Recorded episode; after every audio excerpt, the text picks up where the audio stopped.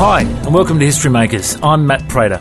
Today we're speaking to Johnny Lee Clary, former leader of the Ku Klux Klan in the United States and now an evangelist preaching the good news of Jesus Christ all over the world. He's been uh, seen on programs like Oprah Winfrey, at all sorts of conferences, travel all over the world on TV and radio, all sorts of things, and now he's uh, visiting here in Australia. Welcome to History Makers, Johnny. Well, thank you, Matt. It sure is nice to be on your program.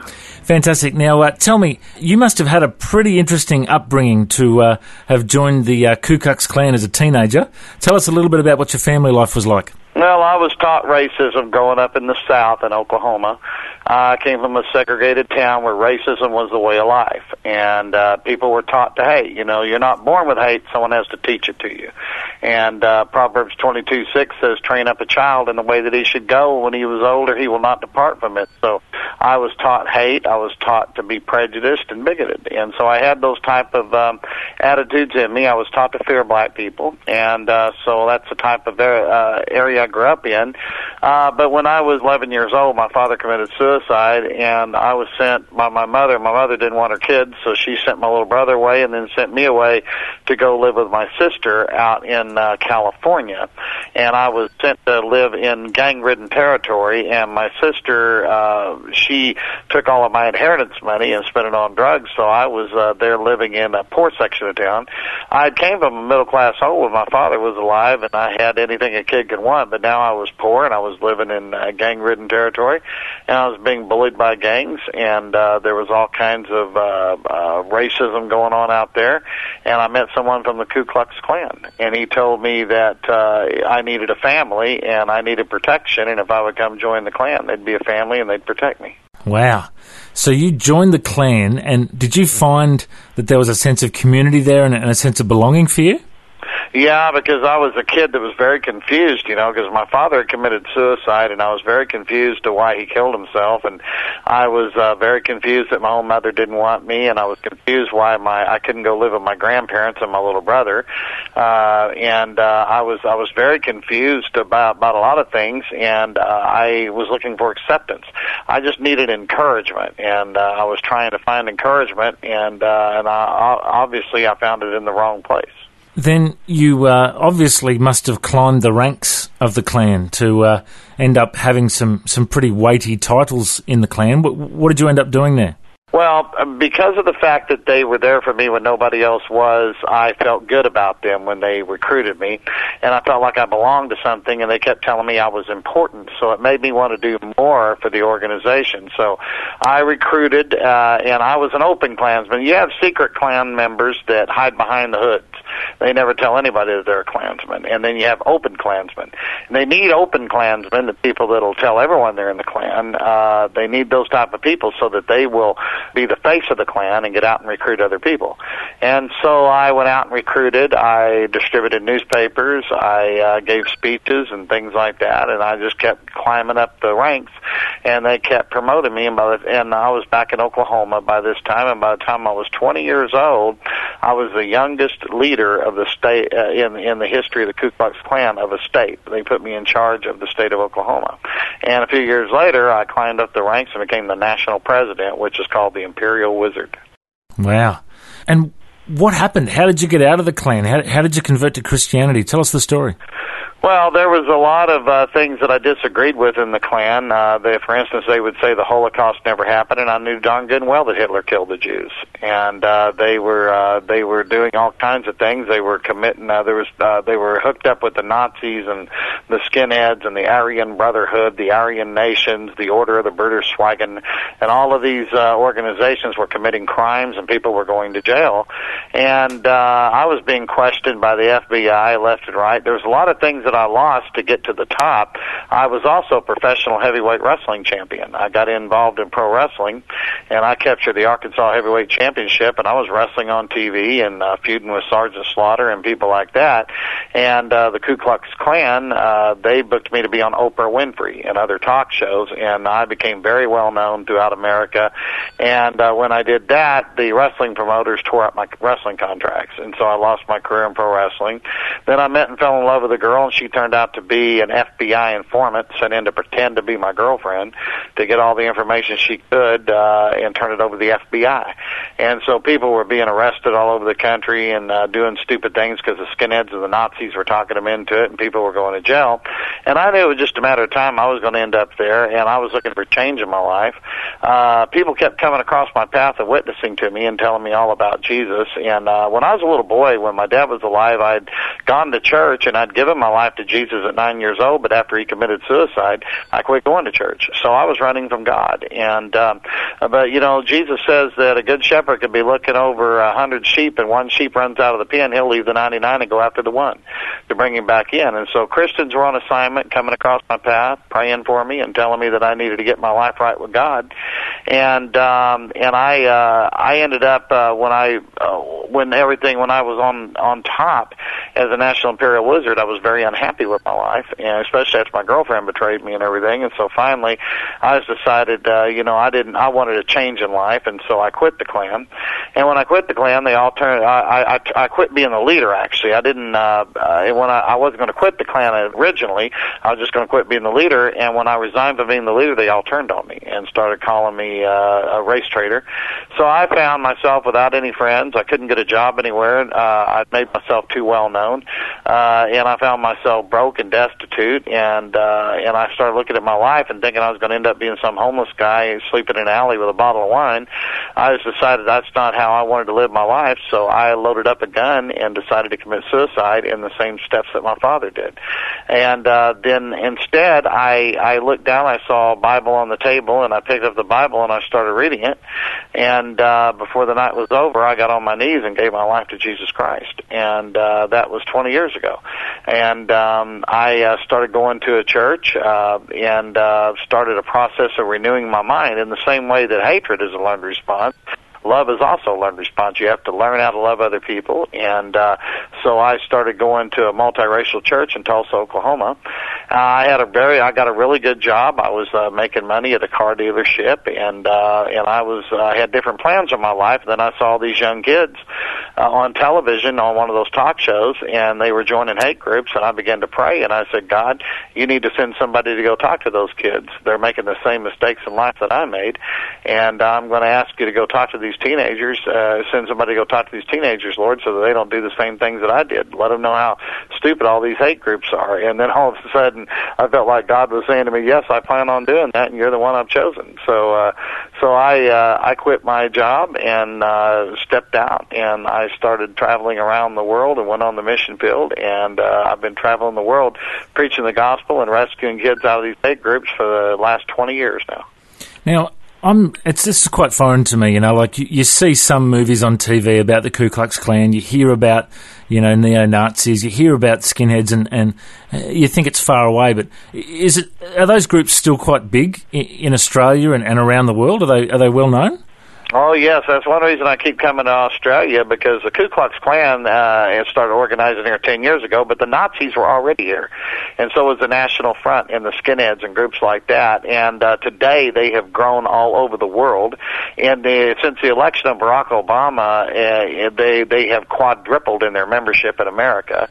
Uh, they have branched out in New Zealand, Australia, Sweden, uh, uh, England, all over the place. And uh, when I I work with police departments now, and I also guest speak for the FBI in America to help educate uh, federal agents on the mindset of these white supremacist organizations. And when I came here to Australia, I met with the hate crimes unit of the New South Wales Police Department, who are now monitoring all over Australia all these hate groups, and they showed me a list of uh, that was two pages long of different chapters of the KKK that's opened up right here in Australia.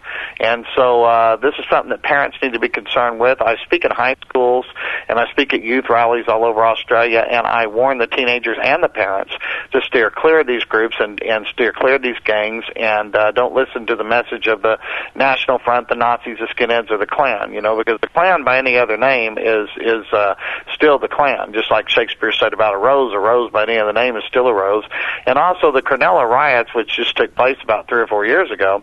When the Cronulla riots happened, uh, they uh, the police informed me that it was the KKK who started those riots down there. Wow. And so uh, these organizations are here in Australia, and don't let anybody kid kid a person and say that they're not because they are here. But uh, but the good news is is that there's a way to overcome this, and that's through the message of Jesus Christ because that's what helped me, and that's what I use to help others. Now, Johnny, I was talking to someone recently of a, an older generation that uh, made me think, and well, this person made a comment that we all have a little bit of racism in us. And we all uh, feel uncomfortable around people who are different in, in skin colour to us.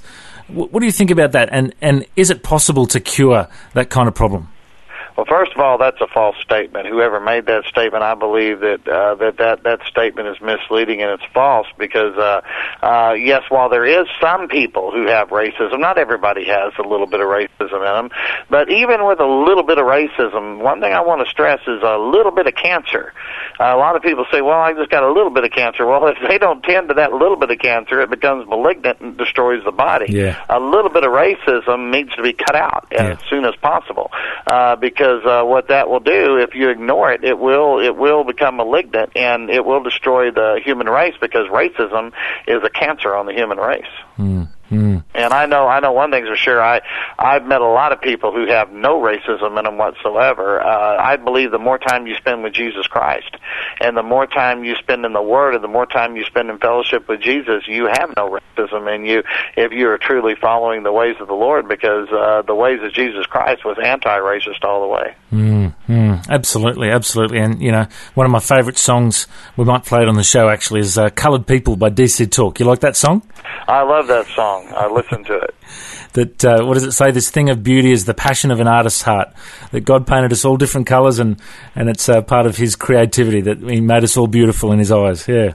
Well, you got to look at a, you know, I kind of look at the human race as God's rose garden. You know, if you have a rose garden, uh, my favorite roses, for instance, is yellow roses. But it would be awful boring if that's all there was in the world was yellow roses. Mm. And so, if you mix up the different colors, it's more interesting to look at when you put white and uh, red and yellow together and things like that.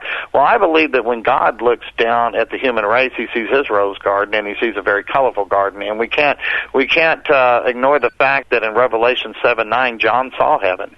And he said, It was there I saw a great multitude that no one could count from every nation. The word nation comes from the Greek word ethnos, meaning ethnic and race. So from every race, every tribe, every language, every people, standing before the throne in front of the Lamb. They wasn't in their own separate sections. They were right there in front of Jesus. So people are getting along right there in heaven. And uh, if we don't get along down here, we won't be able to get along up in heaven. Therefore, we can't go into heaven because heaven is no place of sorrow and tears and heartache and things like that. So uh, there won't be any racism in heaven. We better get rid of it down here if we expect to live forever with other races up there in heaven. Mm. Now, now, Johnny, you've been travelling around Australia and you've seen literally thousands of people make a decision to follow Christ. Uh, what's the message that you bring to this country? Well, I bring the message that some people can change, some people do change, and some people will change, but that change must come from Jesus Christ. I bring nothing but Jesus, okay? Uh, you know, I, I can't come to this nation and, and tell people that uh, it's going to take uh, uh, tolerance workshops and things like that, you know, like Oprah Winfrey or somebody like that might advocate. Because you see, first of all, I don't like the word tolerance. Tolerance means we just tolerate each other, and I don't want God tolerating me. I want God loving me. And so I bring the message that Jesus is all about love and that we can get rid of this hate and prejudice if we surrender our lives to Jesus. But it's going to take committing our lives to Jesus, you know. And that means committing our body, our soul, our hearts, our minds to Jesus, making Jesus number one, basing our friendships on Jesus. And like I tell kids, I said, make the right choice. You know, the choices you make in life will determine your future. A lot of teenagers are mistakenly under the uh, the impression that because they're young they can afford to make bad choices, but you really can't because the choices you make as a teenager can affect you for the rest of your life. It happened to me when I made the wrong choice at 14 years old to join the KKK. Why that choice still affects me to this day. So I tell kids, don't do that. Uh, make the right choices. Think before you make those choices. And uh, because the youth of today will decide what kind of world that we live in tomorrow. They're fixing to become the future leaders. They're taking over. Old war horses like me are someday going to be put out to pasture to ride the little children for a dime. You know, there used to be a show pony. You'll be in the, you know, riding horses. And so the young generation is uh, is is moving up to take over. So we better put the right values if we want to leave this nation, if we want to leave Australia, the United States, and other nations in this entire world in a better place than what we found it. Then we better be willing to put the right values. And I can't think of any value that's better than the message of Jesus Christ because that's what works for me and that's what works for people. And that's why thousands of people are getting saved right now all over Australia in these meetings is because they see uh, the message of Jesus Christ and they're absolutely they finally find the answer when they come to these meetings. Now, there's probably people listening now, Johnny, that are thinking, you know, I need to respond to this message. I need to do something about, you know, having a relationship with God and, and believing in Jesus. What, what would you say to those listeners? What would the next steps be for them to take? Well, the first, the next step to take is to repent of all sin, for all have sinned and fallen short of the glory of God. There's none righteous, no, not one. So the first step is tell God you're sorry for the sins that you've committed, and say, Lord, I turn away. See, repentance means turn it completely around. So you turn away from sin and turn it around, and say, God, I'm not only sorry, but I am going to make the best effort I can not to sin anymore, and I ask you, Jesus Christ, to come, Jesus, to come into my life and be Christ. I want you to be my Messiah. I want you to be my Lord, my my master, my savior. Lord Jesus, I commit my entire life over to you and I come to follow you today. I promise you I'll read my Bible, I'll fellowship with other believers, I'll go to a church where I can get the right training in your word and I will tell others that I'm proud to be a Christian and that what what you did for me you'll do for them. If people will do that and they'll commit their lives to Jesus, then they will see that they'll have a complete change about in their life and they will be and they'll find out that those old things are passed away and all things become as new because you become a brand new creation. And the good news is, is you get a complete pardon. When you do this, you get a complete pardon. That means for every sin you've ever done, God remembers them no more. You get complete amnesty. He says, I don't even know what sins you're talking about once you accept Jesus on the cross. God forgets all those and you, and you get a fresh new slate and your name is written down in the Lamb's Life and you have eternal life in heaven. And that's what we need to focus on is preaching about heaven and letting people know that there is eternal life through Jesus Christ. Well, Johnny, your life is certainly a testimony of uh, someone who uh, has come from, from darkness to light, and uh, it's an inspiration to us. Uh, thank you for joining us today. Uh, now, if people would like to uh, find out more about you, is there a, there a website they can go to to track you down? You bet. It's uh, xkkk.org, and that's the letter X, kkk.org, or simply johnnyleeclary.com, uh, and that's J-O-H-N-N-Y-L-E-E-C-L-A-R-Y. But it's a lot easier just to remember xkkk.org. It's the same website. It just goes to johnnyleeclary.com. All right, mate. I reckon you're history maker. Thank you so much for joining us. Hey, God bless you, Matt, and thank you for doing the great work you're doing across Australia. God bless you, mate. Thanks. Bye. Bless you, mate. Bye-bye. That brings us to the end of this week's show. You can listen to this interview again or any of our other interviews. Simply go to historymakersradio.com. Thanks for joining. History Makers.